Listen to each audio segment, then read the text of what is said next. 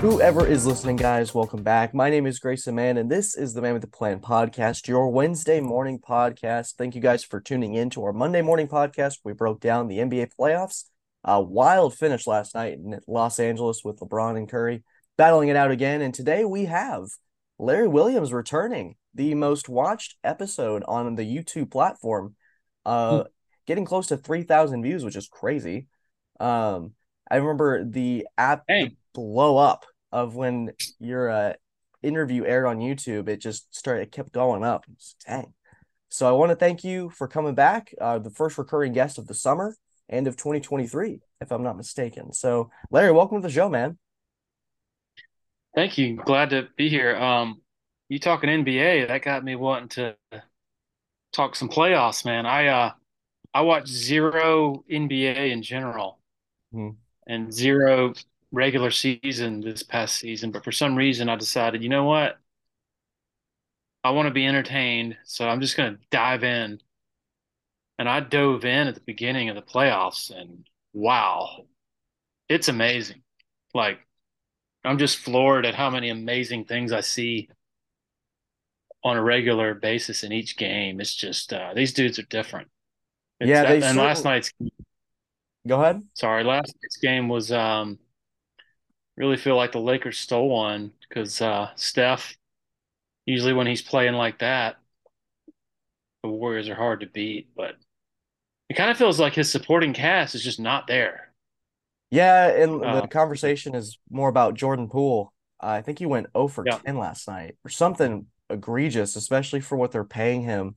So the defending champs are on the ropes to the team that was picked to finish 13th in the West this year. So right. Uh, I would love to see, honestly, before we get into the Clemson conversation, do you have a finals pick for the uh for the audience? Maybe get I don't your, like. Uh, I just take out there. I just have. I don't really enjoy the picking game. Like I don't really pay attention to anybody's picks, and I don't. And then I generally, I don't know. I just watch for the enjoyment of it. Um, I have started to like the Lakers for some reason. I found myself the last couple of games, I found myself pulling for him. I don't know why.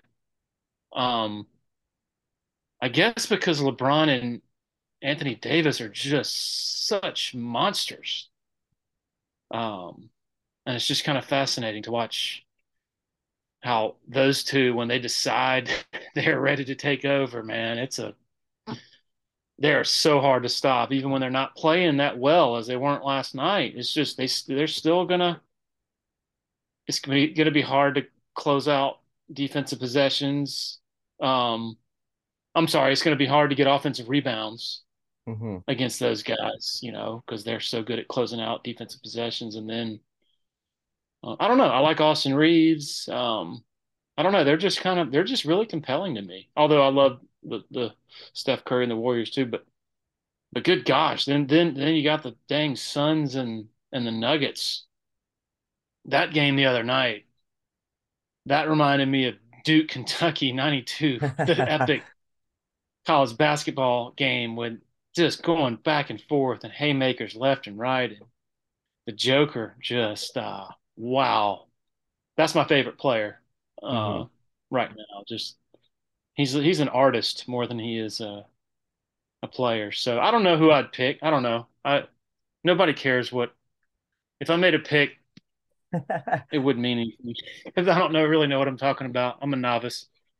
I so what's your who's your pick? So I at the beginning of the playoffs. So this partially I I thought okay this was before Miami is doing what they're doing right now. I thought that the Bucks and the Celtics were the two best teams in the league. I thought throughout the regular season they proved time and time again to be the most consistent. They had the better players. They had Giannis, Jayson Tatum on Boston, Jaylen Brown.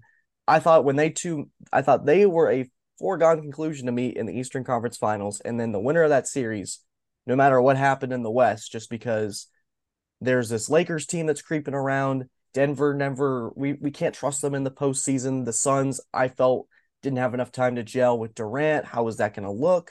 And I don't like Phoenix's depth beyond Booker and Durant, even though those two are superstars in their own right. So I thought, okay, whoever wins the Boston Milwaukee series and the at the end of the Eastern Conference Finals, that that will be the NBA champion. And I've been completely wrong because you have Jimmy Butler come in as an eight seed, take out Milwaukee. And then you have Boston being taken to the depths of this series against a Philadelphia team that's so up and down. They are a mirror of each other because last year Boston did this throughout the entire NBA postseason.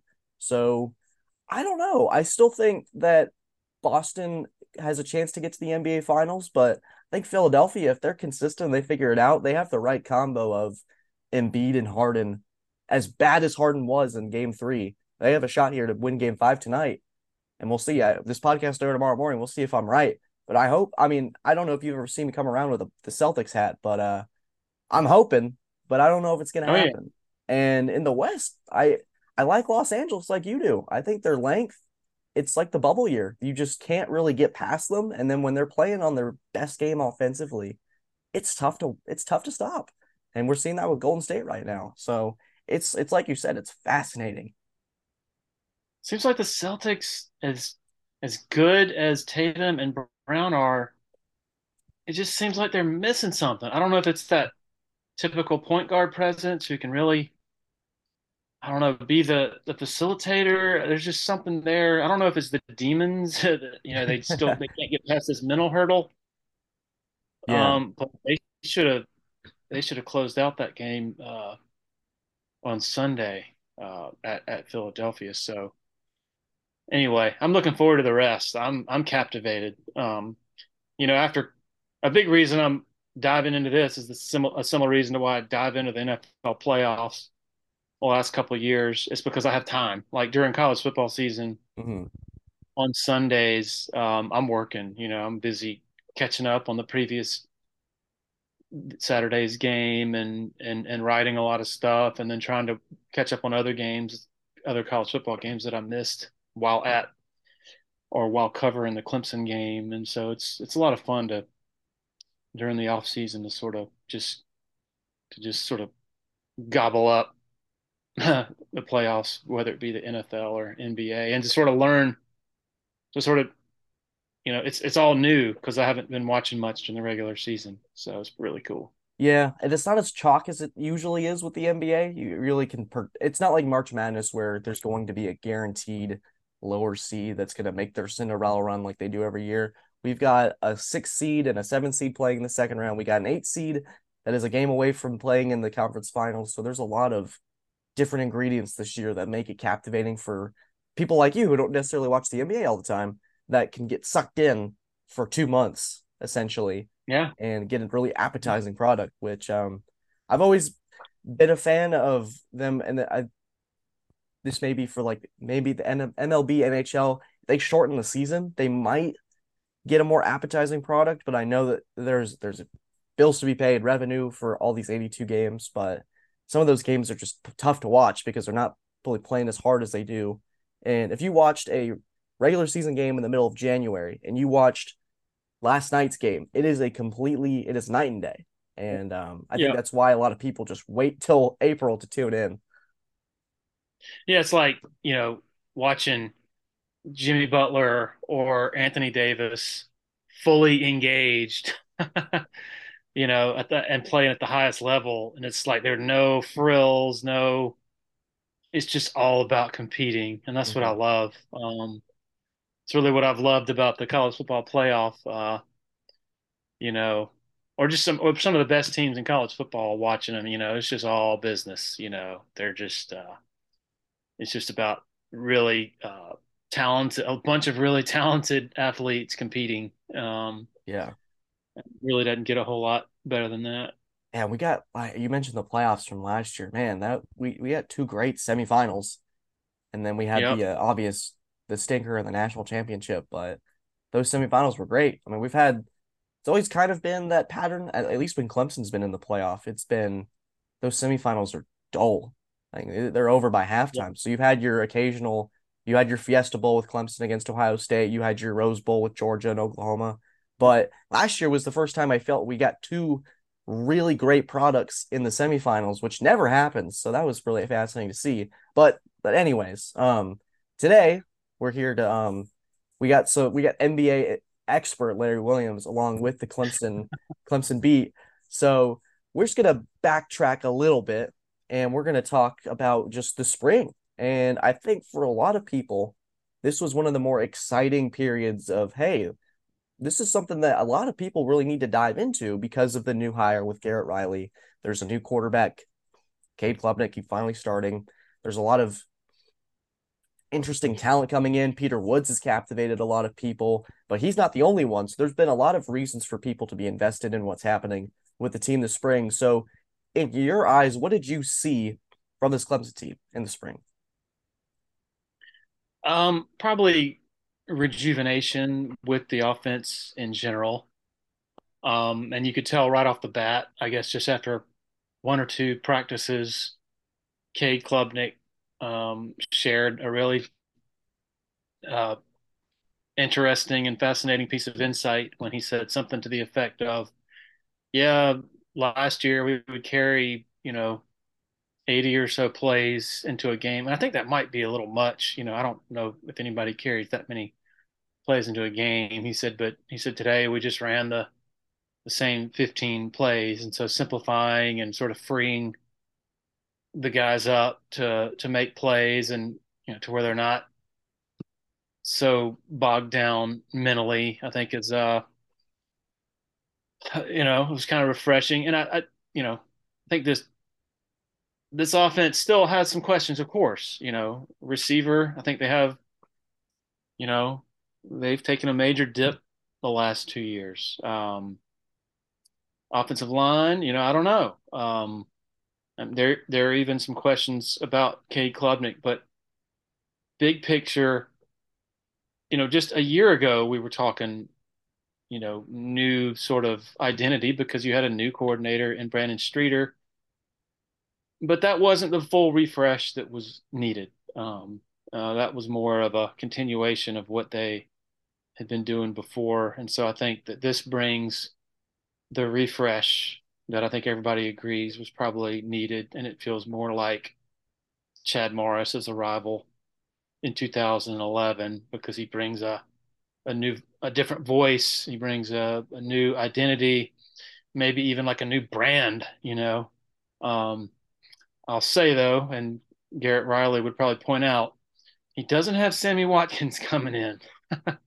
so uh, that was one thing that really helped Chad Morris because Sammy Watkins was, of course, basically Superman from the moment he stepped foot onto campus. Yeah, he was special. I, I there's so many. I, I remember as a kid, uh, we had two jerseys in my house that my brother and I would wear before we watched Clemson games. Was we had a 10 and we had a 2. It was Tajh Boyd and Sammy Watkins, and we'd in the backyard do the whole thing. But yeah, I think receiver's been a big question, like you point out. But um, there's also injuries too. I, I remember that first press conference that you and I t- took part in with Dabo was I think my first document of notes was just a page and a half of injuries, and I feel like he, if the player's not 100, percent he usually holds back on the spring just because it's not worth it in his eyes. But um, it that also I think is a blessing and a curse in a way because you have players that get to step up in this time period and you get to see the potential ones that you didn't get to see last year or somebody that gets to step up and they've been really working hard in January, February, and then comes March, they step up and the coaches get to notice. Has there been a player that caught your eye or maybe somebody told you like, hey, you need to watch for this guy when come spring or come summertime in the fall? He could get some serious playing time. Was there somebody that maybe caught your eye or maybe caught somebody's eye that you picked up on? On the offensive side of the ball? Could be either. Yeah, uh, well, I mean, Peter Woods, I I think that's that's not a secret anymore. uh, the other the other two are also on the defensive side, Khalil Barnes and uh, Shelton Lewis, uh, just looking really um, advanced for first year guys. Um, I, you know, and I, I don't know this for a fact, but you know, I, I would assume that might have played a role in um, Malcolm Greene's decision to transfer. You know, um, you know, he, ordinarily a guy who's been around that long would be thinking he, you know, he'd be starting by now, and and now not only was he destined to be second string, but also probably contending with Shelton Lewis a bit you know, uh, a true freshman. And so, um, you know, I, on the other side, Noble Johnson just didn't see enough of him. You know, um, he certainly got more opportunity as a result of of uh, all those receivers being on the shelf, and and and that was uh, a good thing. But um, you know, I, I I tend to think that all those injuries, you know, there's there are pluses and minuses to it, of course, but so many of those guys on the shelf, they need the reps, you know, especially with a new offense. You know, Adam Randall, um, Beaux Collins, uh, even even the offensive lineman um, Marcus Tate and Walker Parks. I mean, it's not like those two are finished products, you know. So um, it's going to be an interesting camp for sure on that side of the ball. Um, well, on both sides of the ball, but I'm just, you know, I think this defense is going to be really salty. Um, I think they really have a, a chip on their shoulder from last year. Just so many, you know, they didn't play as well as they that, that they they thought they were going to, and they had a lot of extenuating circumstances. You know, injuries, the Bresee situation with not just the tragedy of losing his sister, but also at the aftermath of that with um, with with the medical complications that he was really serious stuff he was going mm-hmm. through that really lasted the whole season honestly um, so it just feels like they're in a position to uh, if they can get some answers at, at defensive end um, to to really get back to that high high level that that, that Clemson defense is is known for around here. Yeah, and I spoke to Barrett and and Mukuba after the uh, the game, uh, after the spring game, and they didn't say it outright, but it felt like to me is hey, this whole off season, it felt like they came in with a chip on their shoulder this spring game, not because of any resentment towards the offense, but the entire off season the talk's been Garrett Riley, Garrett Riley, Garrett Riley. How's this offense going to look? And it felt like the defense took a step back in terms of coverage. They were in the shadows, so it felt like they had something to prove, saying hey, this side of the ball is improving too. We got something to say. And they came out and played really well. I thought the secondary for me was my biggest plus in that game. The way they played against those receivers, they made Klubnik really work and earn those throws. And we had Wiggins with the uh, Mukuba with the pick six off of a Wiggins deflection. I think Nate Wiggins is going to be special this year in the ACC in terms of his development from last year. I that I, I will say it again that Wake Forest game could not have been more of a plus for him being able to just get smacked in the face like that. And it's almost like a wake up call for him because for the rest of the season, his play just continued to, to rise up. And you can agree or disagree with me on that notion. But what do you, for the defense, how important is it for them to, or like you've said, there's going to be improvement? Do you think there's a chip on their shoulder coming to this game? I know we didn't really talk about that before, but it's just an idea that popped in my head and something that I've been thinking about for the last couple months.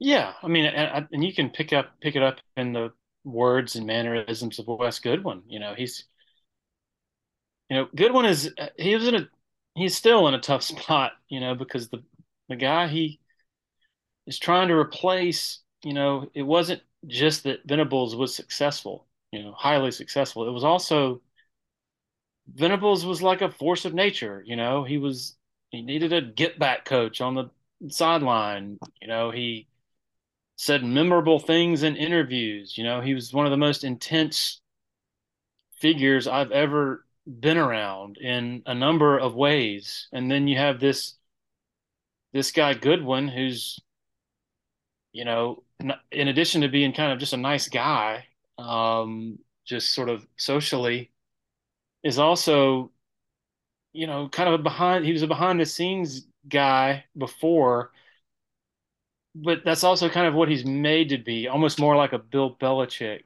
type, who's not as comfortable in, front of the cameras, uh, who just would prefer to be back in a cave somewhere um, in the recesses of the football offices, diagnosing tendencies against 12 personnel or whatever. Um, and so last year was a it wasn't easy for for Wes. You know, he's doing all these things for the first time. You know, running his own room, running the sideline, calling plays for the first time. You know, I don't care how important and vital he was to the operation before. Doing all those new things and being a leader is going to be a challenge. And so, and he admits it that he was learning on the job in some ways. Um, he told me late last year, he said, you know, he was learning how to be demanding without being demeaning, you know. Um, and then when we spoke with him during the spring, he must have said freaking about 10 times, you know, because he's trying to be a little edgier, you know, I think. Um, or he's just trying to say that, hey, a lot of the things that happened last year aren't acceptable, you know. Getting beaten at the point of attack against Tennessee and, and Notre Dame and even South Carolina to an extent, not acceptable. Um, you know, that there are a lot of examples of that, I think, that, that we could cite, but the overall is that, you know, while the defense was good last year, there were a lot of things that, a lot of characteristics to that uh, season defensively that we're not used to seeing. You know, it could be Tennessee's tailback uh, just plowing over Jeremiah Trotter. That's one that comes to my mind. You know, it's like, whoa, what you know, or it could be the first game of the season when at Georgia Tech, when even though that was a relatively dominant victory, there were there were instances in the secondary where they sort of didn't hold up at the point of attack and didn't tackle. And Andrew Mukuba, um, you know, that was something that was a common theme last year uh, as he, in his defense, dealt with some injuries, but still was not the physical presence that he needed to be. And so, um, yeah, chip on the shoulder. You could probably call it that. Um, I don't know if it's because of the offense getting more publicity necessarily as much as just they want to be better than than they were last year. Um, and I also think it comes from some confidence in, hey, this Peter Woods kid is just different than most guys you're ever going to see, and so there's confidence that he's going to be that elite disruptor that Bresee was not able to be consistently just because of all the stuff he dealt with with injuries and and on down the line. Um, Myles Murphy never really was that presence, you know. Um, I guess for varying reasons, maybe uh, he just didn't put it all together, even though not too shabby, given that he was a first round draft pick. Um, but there's confidence now, I think, that that defensive line, they're going to be able to move people around and um, and, and be a force. And then behind them, you have two of the best inside backers in the country, probably in Barrett and Jeremiah, and so and then a a uh, a secondary that that last year was trying to overcome the loss of some important players that now is a lot more experienced, as you said, uh, in mentioning some of the some of the lumps that, that guys like um, Wiggins and Toriano Pride took last year, uh, trying to do it for the first time. Yeah, I mean, there was a lot of like eh, we talked earlier, and, this is completely unrelated with the NBA playoffs. A lot of ebbs and flows, a lot of ups and downs, and we'll see if that is a bug in the system or that's an actual feature this year with Clemson's defense. So it'll be exciting, especially with the schedule that they have. They're going to get an early test against Florida State in September.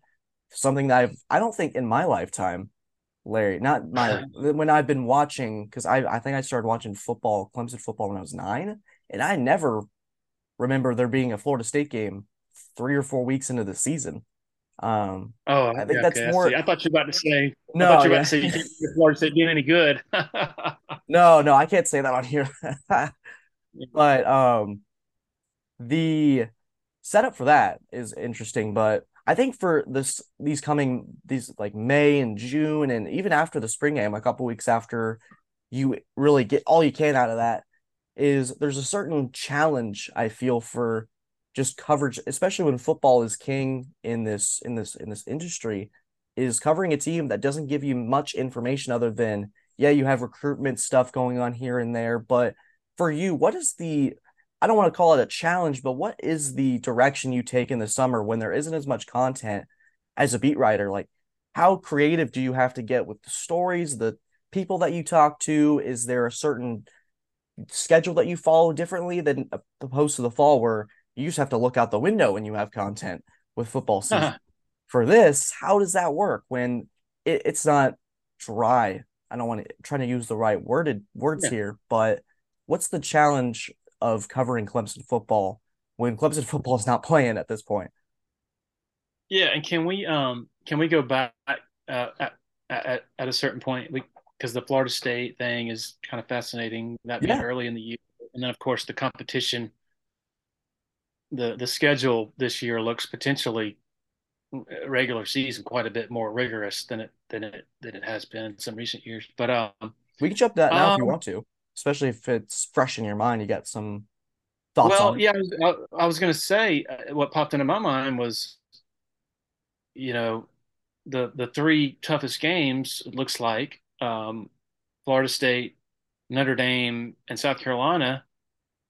Those quarterbacks at all three places, like that's that's pretty tough examination for for for this defense. You know, Jordan Travis just wow. I mean, just what a what a bear to defend just because he can do anything, you know, with his legs and arm. And then, wow, Sam Hartman coming back to, to, to Death Valley. That's fascinating. And then, of course, Rattler in Columbia off the top of my head. Oh, and then Drake Maye. Yeah, coming uh, UNC. With, with and then Brennan Armstrong, um, who back in 2020, when Virginia came to Death Valley, a game that was a lot dicier than than most everybody anticipated coming in, and a lot of it was because of Brennan Armstrong sort of running around freelancing, making plays. Um, he's reunited with the offensive coordinator who was calling the plays that night for Virginia,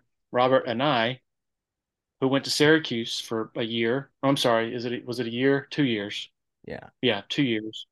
Um, before uh, taking the job at NC State, and so that's going to be interesting seeing um, whether the reuniting of, of, of those two sort of brings a better a, a, return to Armstrong sort of playing more freely and sort of that sandlot type of improvisational football that made him uh, uh, sort of hard to contain uh, back when he was at Virginia.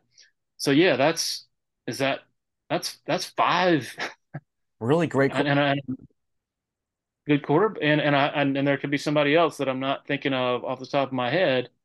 Um, Miami, Van Dyke, um, I don't know, um, but that's that's at their place, you know. So, yeah, you know, you got, and I'm looking at it right now. You've got from October to it's the stretch of three weeks. You have at NC State, Notre Dame, Georgia Tech, and then UNC. You got three out of the four weeks. You've got a I don't want to say you got two quarterbacks in Sam Hartman and Drake Maye who probably are, and I say Brennan Armstrong too because he's better than a lot of people give him credit for, like you said. Um, three really great quarterbacks that could be playing on Sundays in a in a yeah. couple of years. So Drake Maye's the one is the one is the two to uh, Caleb Williams one in this upcoming draft, and they're doing these way too early mock drafts, and Maye's right up there in the top ten.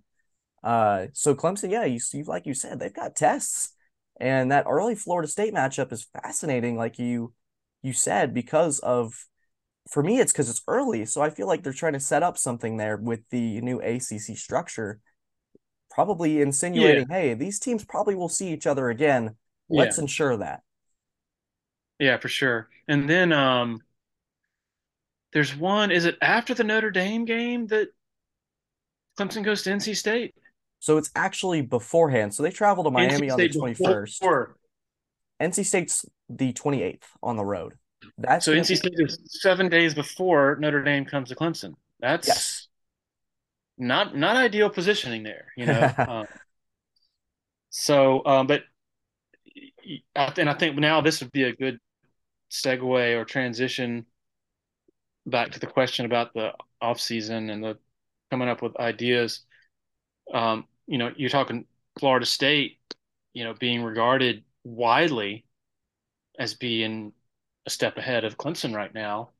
Um, you know, just last week I wrote something on on that precise topic on um, you know, all these way too early prognostications while, you know, do they actually matter to a large degree? No, but perception is a thing, you know, and 150 people in a football building, they pay attention to what people are saying, particularly when people are saying negative things about them. and so, um, you know, to have Florida, not just Florida State, but Notre Dame as popular items that are ranked ahead of Clemson right now, that's interesting because that has almost never happened, you know, over the last, uh, you know, seven, eight years. Um, Clemson, I mean, just a year ago, Florida State is coming off of five and seven, and nobody's even even hinting at the idea that uh, that they could overtake them. Oh, and then oh, by the way, what happened on the field in Tallahassee? You know, until Florida State came back late, I mean, Clemson just owned them. You know, mm-hmm. physically uh, was physically dominating them. So, anyway, um, a big part of of uh, writing, coming up with ideas during the off season, meaning after the spring game, all the way up to late July when things actually start happening. Um, I think the longer that I do this, the easier it becomes because the more, the better of a planner I am, the better of a um, note, sort of taking notes on possible things to write about and having like files of of ideas um, and reading a lot about other teams for for whatever reason the if I sit down for 20 minutes and I'm reading about some other team elsewhere, invariably something will pop in my head. Oh man, I haven't covered. I could write about this for Clemson. You know about what's what's going on here. It's just the power of reading. I think is uh, is is is really helpful in that in that the more you read, the more it, the more your wheels turn about uh, possible writing topics. But also as you um, as you uh, are fully aware. Um, and as you helped us produce the the lengthy series that that we did on Nick Eason's life story, um, that can carry a week's worth of content as it did after the recent spring game. And so those are things you don't just uh, wake up the day after the spring game and say, "Oh, I think I want to do a story on Nick. E-, you know, I want to do a series, a seven part whatever series on Nick Eason's life story. That's something you sort of uh, that sort of comes to mind months earlier. Like, oh, that'd be really cool to maybe see if I could do that, and and then you go about trying to see if you can do that, and that means like running it by uh, the sports information director Ross Taylor, and then actually talking to Nick Eason or whoever it is about it, and then actually sitting down with him, you know, which has to fit his schedule, which is very busy, um, and then doing the interview, which lasts, uh, as you know, three plus hours, um, and then figuring out, okay, how are we going to present this, mm-hmm. and then actually doing the legwork of of transcribing the interview, which you did um, and then presenting it once I once you did that, it's it's then sort of doctoring it, not doctoring it, but sort of sort of tailoring it to telling a story like a day by day progression. As you know, Coach Eason would bounce around to a lot of different places in what he yeah uh, was saying about his life, and so it's not like I can. It's not.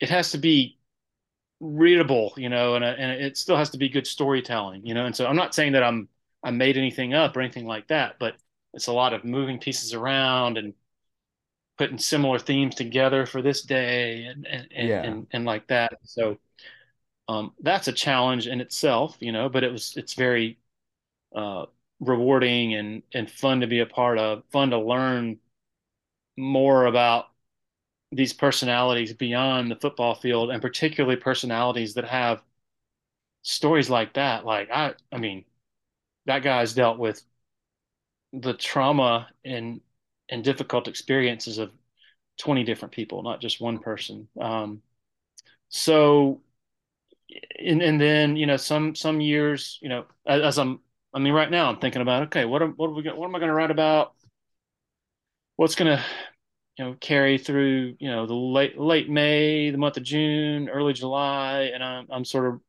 always have always have ideas sort of rolling around in my head. You know I, I don't really you know like countdown type of type of things like um I don't know it has to be you know our goal every time every every day we wake up, it's to give our subscribers something that they really can't get elsewhere, something good and um, something they can sink their teeth into. So we don't produce a whole lot, of, whole lot of throwaway things. You know that it has to be, you know, something substantive. And so, um, I think for several years running, I've done a ranking Clemson's top 25 players on the roster. Mm-hmm. And that's always fascinating. Um, because it just there's argue there's all sorts of arguments for different players in different places. And the important part to me of, of, of when we do it is it's not just I'm not just going to sit there and say this is my ranking. I want to talk to people. You know, I want to talk to people with the football team. Hey, what do you think? What do you think about this preliminary ranking?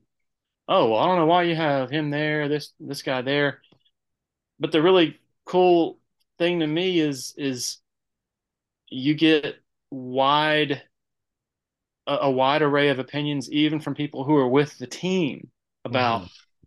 you know whether one player should be number 3 or number 10 you know and so it just goes to show even the people who are who spend 80 hours a week studying these guys they don't you know they don't know everything. They don't totally know. It's all there's some guesswork involved in it. So anyway, that's a rambling way of saying that I don't want to just be in a position where um because I have to write something every day. Um mm-hmm. and and and I don't I don't want to be in a position of just during the off season, during the summer, like waking up every morning going, All right, what am I gonna write today? You know. Because that can be kind of a um that can get kind of old. I mean, the, the more sensible thing is to do a really cool series of articles or something like that. Um, yeah, that you can tackle. Uh, that I can, you know, I can get a lot done, and then, you know, during the slower times, you know, theoretically, I could, you know, spend, you know, in the dead of summer, I could spend uh, all day Monday working on a week's worth of content, and then I can maybe take some vacation with the family. So, anyway, um, I I really like the rhythms of the year, you know, um, you know, where you have football season, three or four months, and it's intense, and it's every single day of, uh, um, I don't even know if I would call it work. Um, it's just you know following cool storylines, really. Um, and then once you get sort of tired of that, then it switches to the off season some you work on some basketball and things like that. Well, then spring football starts, and then spring football's real. It's pretty laid back. You know, everybody's in a pretty good mood. You're a long way from the season, so it's not it's not that pent up, wound tightness that you get during the season. Yeah. And then you have the laid back days of spring and summer after the spring game, and then all late July comes, and that's the part that I don't really um, look forward to a ton, um, just because this August camp is is a is a pretty big grind. Um, that that's our peak season, really, um, yeah. and it's a long. It lasts a long time, and I probably don't look forward to it because it comes right after vacation, and so uh, you know I like vacation. I like being around the family and uh, you know, doing fun things. So anyway, um, I think this will be my 20th season covering Clemson football. So there you go. It hasn't it hasn't gotten old yet, and it's still just there's always unfortunate that there's always something interesting to write about. So, and I guess the big part of that is the people that I'm writing about uh, remain interesting. You know, Dabo and the people he hires, uh, they um, it's just there's there are always different layers to it that you can explore that are you know where you learn something new or you learn more about a particular person in the case of Nick Eason and whatnot. Yeah, Dabo's never made it boring. Uh, no, for sure. Um, and I think there was a fascinating series that you and Paul are working on. It's about the most consequential recruits of the Dabo Swinney era, if I'm not mistaken. Yep. That's been some yep. some fun to follow. This is also our. Unfortunately, I'm not sponsored by Tiger Illustrated. I just work for them, but we gotta um, I gotta link it down in the description. Definitely want to subscribe to it, especially if you're subscribed to this podcast. You'll have to get the stream of both stuff. Just wanted to throw that in there for anybody watching. Um, but for this year, I think there's a lot of anticipation as and we've this has been a consistent thing that we've talked about today. There's a lot of anticipation riding on what we're to see this year. And we talk about the schedule and just how there's a lot of question marks and we're one year we're, one year away from college football completely changing as if it didn't change hasn't changed enough in the last 3 years is this year in particular. So Clemson's missed the playoffs for two straight years, and they've gone through this DJ Uiagalelei cycle, this Brandon Streeter cycle. It feels like a fresh start almost, like a complete reset, if I'm not mistaken. So for Dabo, do you think he thinks this year, okay, I have to make it to the playoffs? There's this, we've made the change. We got the new quarterback in Klubnik that everyone seems to believe in. We've got the, the players on defense. We have the talent, and it's all there do you feel like this year, if they don't miss the playoffs, there's going to be a lot of not necessarily, and I'm never, I'm not suggesting anything drastic with Dabo, but do you think this year for Clemson as a whole of the program, they need to make the playoffs just to say, hey, we made the changes that were necessary, and look what happened. We're back. We're the same Clemson that's been for the last decade almost. So, not necessarily saying if they don't make the playoffs this year that all hell will break loose, but how important is it for this team to be in the postseason come December and January? That's a tough one. Um, I, you know, there are so many different aspects to that. You know, is Dabo sitting there saying, "Man, we we better make those dang playoffs or else"? I just don't think he thinks that way. Mm-hmm. Um, you know, uh, you know, he had his sermon on signing day in February, basically telling fans, "Hey, man, ACC championships are still pretty cool and 10 win seasons are still pretty cool. And I'm the reason, well, not the reason, he wasn't saying that. He basically saying, hey, before I came along, yeah, those things were a pipe dream and don't take that for granted.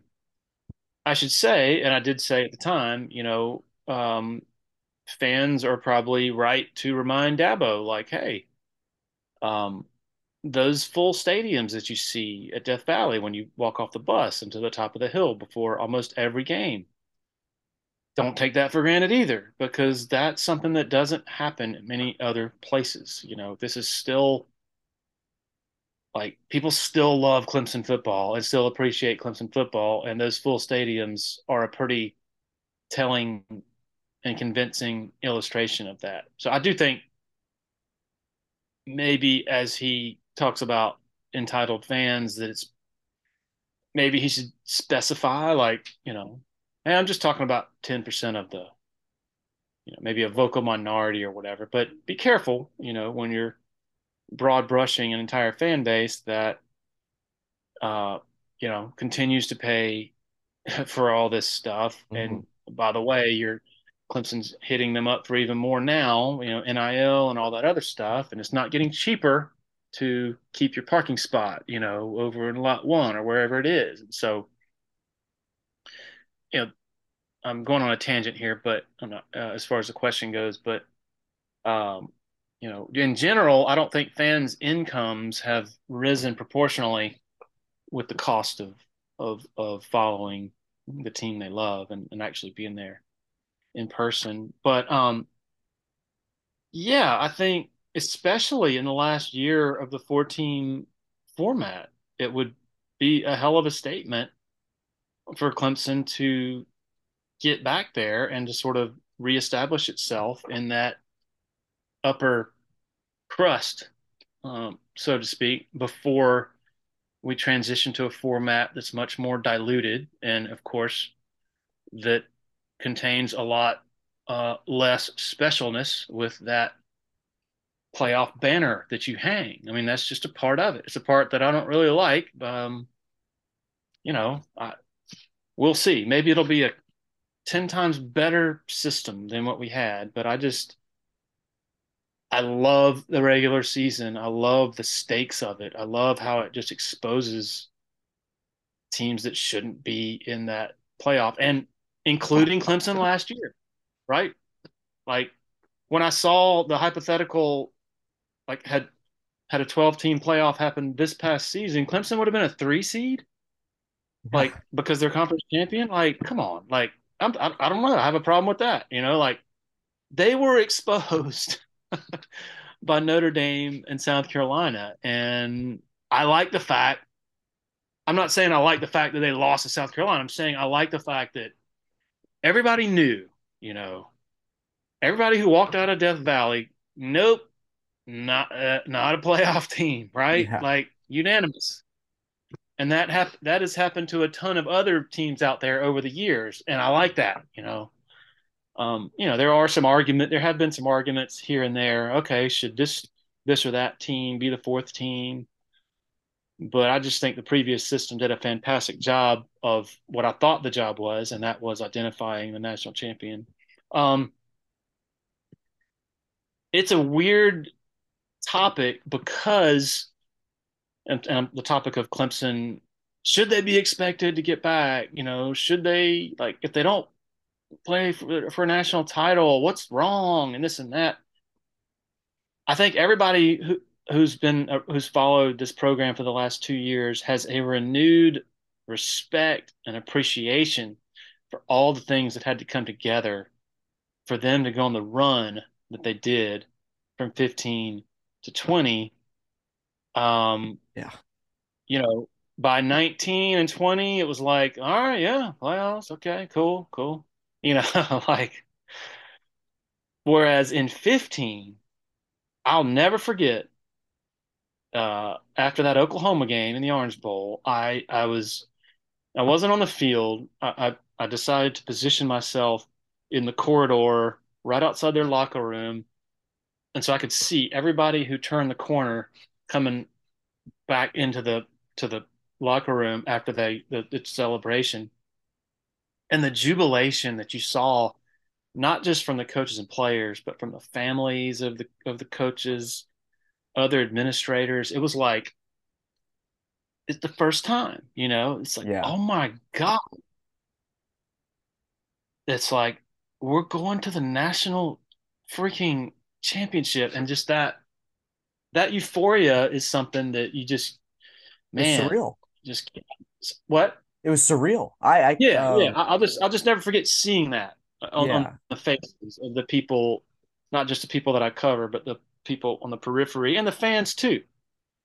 Yeah. And I remember at that time it was like for Alabama fans, it was like, oh, okay, yeah, another playoff, you know, and it was kind of ho hum. But for Clemson, it's like, of course I'm going to Phoenix, you know, yeah. I might never get to another opportunity, you know. That's why so many people went out there. Well, then they go again and again and again, and not that people weren't really celebrating and marinating in the success, but it was more like, oh yeah, this is this, we should do this every year. Well, you know, all the stars that aligned and all the pieces that had to come together for that to happen, that doesn't happen a lot. You know, um, it's not just Deshaun and Trevor. You know, it's also Hunter Renfrow and and a number of other pieces um, that weren't five stars that guys who developed into the type of players who were integral to that. And so I think that has to be considered, you know, um, particularly in light of how much things have changed over the last two years with the landscape, um, you know, who the competition, who the other big dogs are, you know, like in 19, LSU came out of nowhere and it was like, okay, that that's just like a flash in the pan, you know, because that that offense, an otherworldly offense, came together at the right time. Okay, well, Clemson can still be, uh, you know, reign supreme in in 2020 in in Trevor's last year. Well, you know, then here comes Ohio State, and oh, Alabama didn't fall off the map after missing the playoff in 19. You know, they won it all. with another otherworldly group of offensive Yeah. players Heisman Trophy winner. Yeah, and then here comes Georgia. You know, like Clemson was fortunate that Georgia was down as long as they were in the previous decade. Clemson is immensely fortunate. Not saying they owe their success to that, but they weren't going to stay down for for long, and so now they're a monster. You know, um, and Yeah. it's just uh, hard. And oh, and then oh, by the way, you know, in the, your own conference, in your own state, you know, South Carolina, you know, was down a good portion of that time. Well, they it looks like they're on the upswing now.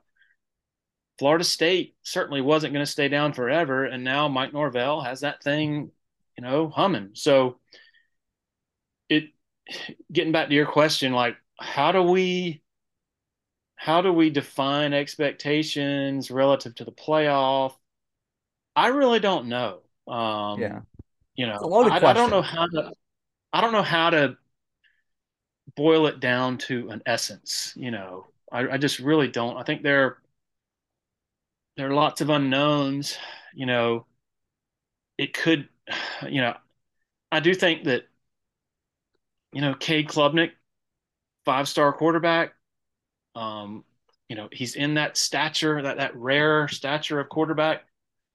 I think, you know, after the DJ um, disappointment, after he just sort of did couldn't hold up mentally uh, for that, I think it's reasonable to say, okay, by the end of this year, Cade Klubnik sh- should have shown us, yeah, this is that, this is that five star kind of uh, sort of um, transcendent presence at quarterback that we thought he was, even though he doesn't have to necessarily be Deshaun Watson or Trevor Lawrence because that's a really tall order. But then again, you look over at Alabama right now, man, they're start they're having a bit of a reckoning with just how important Bryce Young was and who's going to replace him. We don't know. Uh, Georgia, even though their defense has been just otherworldly the last two years, I think Stetson Bennett was an, incredibly important and vital to, to what they uh, achieved, uh, not just with, with his arm, but with his legs as well. Carson Beck, not that dual threat type. Um, so we'll see there. Um, I don't, so I don't know, man. I, it's hard Yeah. to, I mean, this time in 2021, I would not have told you that DJ was going to be a shell of what he was those two games against Boston College and Notre Dame in 2020, you know? Um, like it's forever just hard to, yeah, a big part of the appeal of college football, I think, is its unpredictability. And so, um, I do think it's an important time for Clemson football for sure, um, uh, because they're in this, again, going back to that perception, you know, they're not unanimously top five right now. They are, with some, they're sort of maybe not top 10. And Yeah. so that's a, a different place to be. And so, um, but they'll have, they'll have plenty of opportunity, um, against some of those teams that are supposedly ahead of them, uh, to make their statement about, about that. Yeah. And just to quickly jump back to what you said in the beginning about your experience in Miami is when Clemson made the national championship for the first time, I was in the eighth grade and we had a Clemson day at uh at my school because the our our head of middle school was she was a Clemson alum. And so she organized this whole thing. Like we got to wear Clemson jerseys and stuff, and it was just a great time. Even the South Carolina fans were excited, some of them, or just wow, like this is a cool thing. Like Clemson, a team in South Carolina is going to play in the national championship. And as time progressed, it, I can attest to this myself after the Tampa one. It was kind of the expectation is, man, if we don't make it to the playoffs this year, it's almost a doomed season in a sense. And even going to college, uh, a lot of you there was a running joke within my freshman classes. How many of you are here because of the football team? Um, type of thing, because of the amount of people that applied. So when you get to the the I think the the last two seasons have been eye opening for a lot of people because of like you said, there's this perspective of all that's happened and all it took to get there. And I don't think you realize it in the moment of the perfect storm that was created, like you said. You got you got you almost had everything chalked off, checked off. You had the 50-50 wide receiver, you had the third down reliable guy, you had a running back, Gallman, ETN, who could get between the tackles, get those quick short yardage situations. You had the defense, you had Venables, you had everything come together. And it it's like you said, there are teams that'll pop up like this, like LSU, and then quickly back into the shadows, or Georgia, who's finally figured it out. So, yeah, I think that. And yeah, go sorry ahead. to interrupt. Go ahead. And as as great as those teams were, yeah, they still had brushes with disaster. Mm-hmm. You know, sixteen probably should have lost to NC State. You know, yeah. lost to Pitt, right? Uh, 18, Syracuse.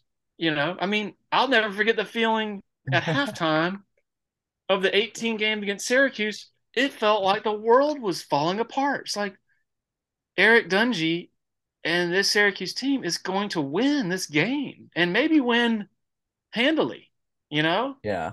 When, when did so Trevor go down with concussion the, in that game? What's that? When did Trevor go down in that game? Was, it was, that, it was early. It was, it was in the first quarter. It was a shoulder injury. I because I remember uh, I wasn't at that game. I was originally supposed to go, but I was doing something for gosh, I don't even remember. But I remember I got the a text on my phone saying Trevor's down. And I was like, "What do you mean?" And I didn't have phone service after that, so I had to wait. And someone afterwards said, called me after I got like service. They said, "Grayson, Chase Brice just won the football game." I said, "Who?" it was crazy to me. That was, uh, yeah. So even you know even the best teams, man, they have mental difficult mental hurdles, you know, to I guess I should say retaining that edge, you know. Um I think the last 2 years there's been a certainly a reminder, hey man, if if you don't have that just hard edge all the time, you know, that that drive and motivation, then you know, you can you can slip but even like that's even the 16 team, people forget they were ex- they came into 16 expected to to be just tremendous. You know, mm-hmm. after giving Alabama all they could handle uh, in, in Arizona, but they but having all that love, you know, and that offense hearing all those great things about it, man, they were scuffling early that season. You know, Troy was, you know, taking pick sixes back, you know, from Deshaun. Um, you know, they, they were, it wasn't like this well oiled machine. They had trouble at Auburn in their, their first game. And so the challenge of that, and Dabo, I think he even, he even brought that up this past season. He says, man,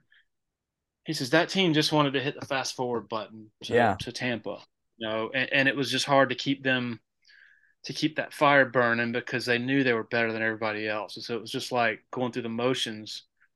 Um, and so I have eternal respect for the, you know, those great coaches and great programs. You know, like Nick Saban. That's why he's the probably the goat. It's because man, he he has just found ways. The hardest thing to do is to overcome human nature uh, and to stay driven in the immediate aftermath of, of, of high achievement. I don't care whether you're a football team, whether you're Grayson Mann, who just, you know, wrote a great article yesterday or who aced a, an exam you wake up the next day feeling oh pretty good you know like, you know and and so it's just sort of a sort of a law of humanity i guess is you're yeah. just you you're you're you let your guard down a little bit um when, when you're when you're you know when you when you're looking back at, at, at doing something well so um so in that respect i do think there I mean, Dabo has definitely sent the message to everybody in that building for the last few months, like, uh, I'm on the warpath, you know, basically, and like, um, what happened to Brandon Streeter could happen to some of you other guys if this doesn't, yeah. you know, if we don't get back to the desired way of doing things. Now, does that mean Dabo is saying if we don't make the playoff, you know, you guys are gone? I don't think so. I think I don't know if he I don't think he defines success that way, but I do know that in the in uh, in the past he would always say, you know, we don't we don't list the national championship as one of our goals. But in recent months, he has brought up national championship several times and saying, we can win a national championship with this roster. These freshmen want to win a national championship. That's been interesting to me um, that he has used that verbiage because in the past he has not really included that much in in terms of their, you know, what their what their goals are and things like that. Yeah, and that's interesting that you bring that up because he's always been. I remember the the end of the South Carolina game last year. Um, one of the first things he said is like, "We're not entitled to win every game," and it's kind of flipped. It's been flipped of we're not entitled to win every game to, like you said, he's on the war path. So it should be interesting to see how. And they're starting with CSU or Charleston Southern being the season, so it's not going to be an immediate like, oh man, if they beat Charleston Southern by 60, no one's going to go, oh, oh my gosh, like national championship, book it, because that's kind of the expected outcome. But that Florida State game, like we've said, will be that because it's well, Duke will be an interesting one. They they open up with Duke, that's my mistake, but that'll be a fun one too, just to be in Durham for it. But it should be a, really interesting and fascinating season that it feels like uh, like I, I said earlier, it feels fresh. It feels like a fresh start almost, even though we're not changing head coaches, but something just feels different. And that's what I took away from the spring when I when I was there helping you out with the uh, the coverage was something feels different. Everyone feels very locked in, like you said, the warpath. Like it feels just different. I don't know. It may be just a uh, me looking at it differently. Yeah, I having been around for many seasons, I have um, I have probably placed less stock in trying to read the emotions and demeanor of a team, uh, just because some because of how many times probably I've been wrong, honestly. Um, you know, I don't know. I, I think um, I, I do believe that the two years that DJ was here on the offensive side of the ball leadership lacking. Um, they just didn't have that, especially in 21. You know, just didn't have those sort of take charge types. You know, particularly during, um, you know, off season summer workouts and such. You know, I remember the summer of 21. I remember knowing something might this might not be good when I heard, yeah, uh, attendance for on the defensive side for workouts is like 100%. Amazing. Offensive side, not nearly as much, you know, mm. and it's just like not that expectation and demand. Um, and it really sort of carried over to practices when I remember in August of 21, they were just so quiet when they were out there. And I remember Matt Bockhorst kind of flipping out when they were going through a personnel change and some guys didn't get the memo and there just wasn't much talking and he's like you know trying to light a fire under everybody so i say that to say when you're out there now garrett riley man he is a presence yeah um, you know and his voice is it, it stands out uh, and so there's no doubt that he's the he's the guy, you know, and I'll be fascinated to see, you know, just how involved Dabo is moving forward. Like, does he still have the play sheet out there? Is he still, you know, talking behind it every play? I'm not saying he was calling all the plays or anything like that. Yeah. I'm just saying he was involved in the offense, you know, significantly before. And so does this mean he sort of steps away? I, I tend to think it does. Um, so we'll see. But it's it, it's evident so far that that Garrett Riley's, um, you know, he he is more of a presence out there than his two predecessors, Streeter and Tony Elliott, who were, you know, just more cerebral, um, more deferential, I guess, to the head coach. And not that that was the wrong approach, uh, but I think in terms of solidarity and and and and uh, the newness that you talked about and getting people energized and and galvanized i think that's probably pretty important at this point in time you know to have yeah. that type of presence it's interesting you bring up the and just a couple extra tidbits before we uh, wrap up this it's interesting that you bring up the Georgia game and the two opposing sides of the offense. One feels disconnected and one feels completely locked in because going into that game, there was a lot of excitement for because I was at Charlotte for the game. And on one camp, you're thinking, okay, we got two games of DJ. We've seen it. We uh, know what to expect. And I think someone told me, man, what if the first play of the game he just chucks it down the field like he did to Powell and at Notre Dame? And that was not the case. That was a one side of the ball was absolutely locked in and kept Georgia in check for the entire game, and one side of the ball, it was a miracle when they got a first down. It felt like, and that's also I think in part because that was Georgia's national championship defense, the team that went on to go on to win the whole thing, and they were in it. I, I remember they were driving down the field, having a chance to tie it up, and you're a maybe a, a one throw away with the pick six from potentially going to overtime tied at three and have Potter at that at that distance because they would have started the uh, I think the 20 25 yard line. So they would have at least had 3 on the board you'd think. So yeah it's interesting you bring that up. That's the kind of insight we bring you on for here. So that was actually I did not know that. That's interesting. Wow. But um like which, you said about which, which part are you talking about you're the, talking about the the offense just being real quiet and all that yeah and the attendance thing because I remember it was someone gave me a comment. They said they just don't look gelled out there, and that was something that they said halftime. It just looked kind of incomplete, almost like they were starting. They didn't have their head start, or what's the right word? It just looked like they were like a step behind from what they probably should have been to start well, the year. Not to spend a lot of time rehashing that game, but you know, just thinking back, you had Matt Bockhorst had transitioned to center just like two and a half weeks before. like, and he's having to go against Jordan Davis, you know, so it's like, come on.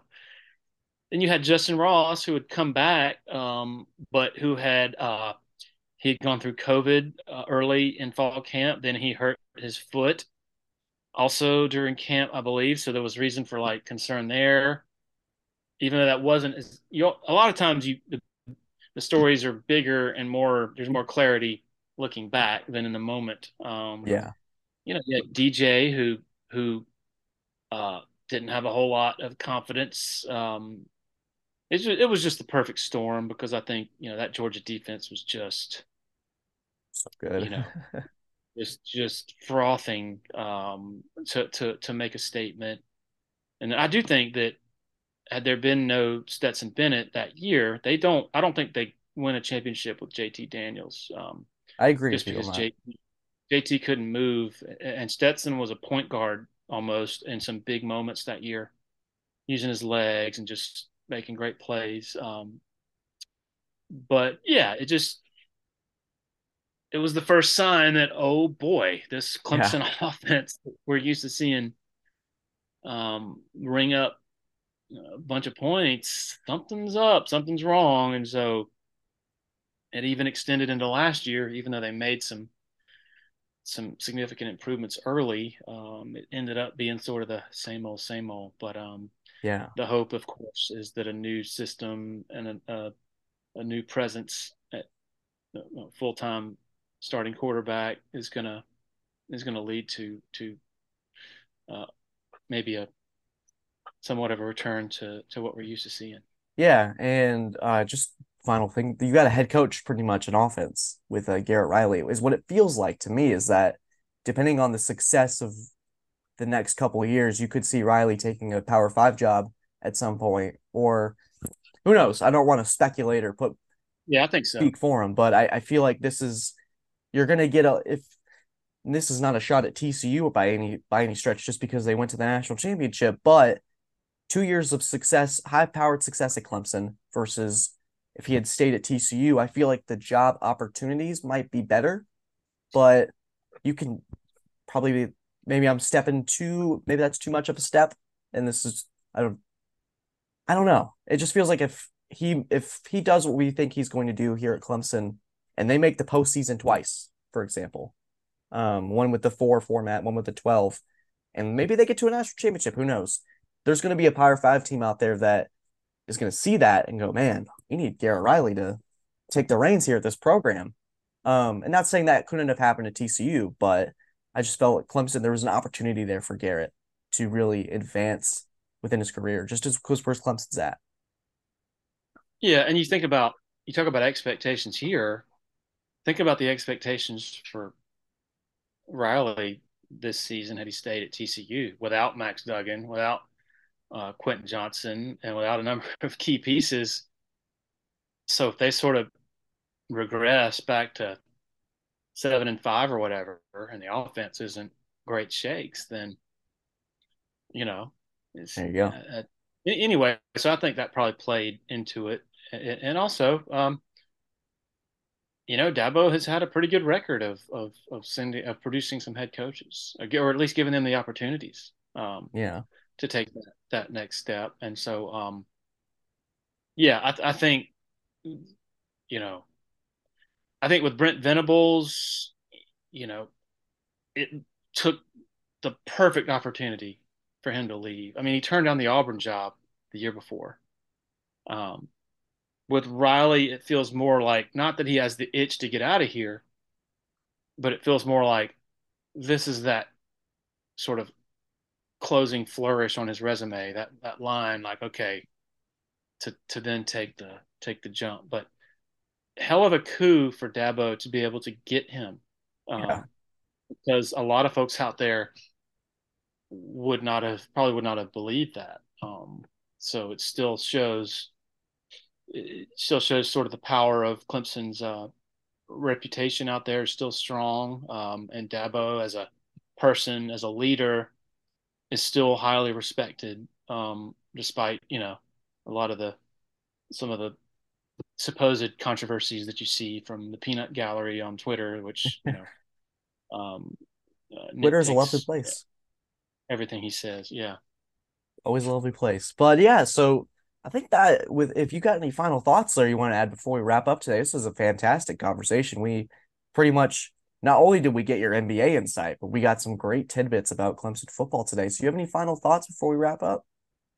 No, man, this is such a fun conversation that I, I might have to turn this into my podcast for this week on the website, if that's okay, if I can get your permission. oh no, that's fine. The Clemson Dubcast. We gotta. I, I do have to plug that. I gotta put that in the description for today.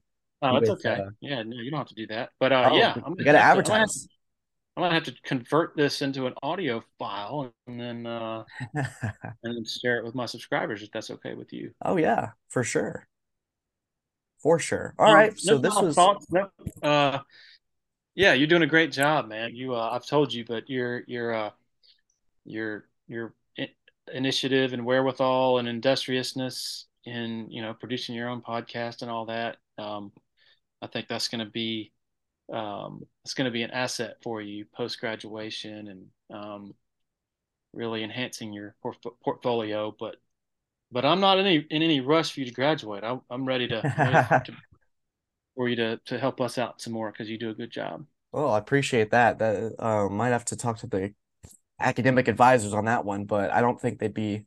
Oh well, actually, they probably wouldn't mind me paying an extra year of tuition, but we'll see. But guys, that'll do it for episode 120. 120 episodes of the Man with a Plan podcast. Guys, we're trying to get to 20,000 listeners across all of our platforms this summer. That's the goal. Um, and you know, based off of the last time we did the Larry Williams episode, we may reach it. Who knows? But uh, Larry, thanks again for joining us. I'll tag tigerillustrated.com in the description as well as the Clemson Dubcast. Gotta make sure we get those advertisements out there. Check out Larry on Twitter too. Always got some great insight. guys, thank you so much again. Thanks for all the support in the comments. And as always, guys, have a great day and take care.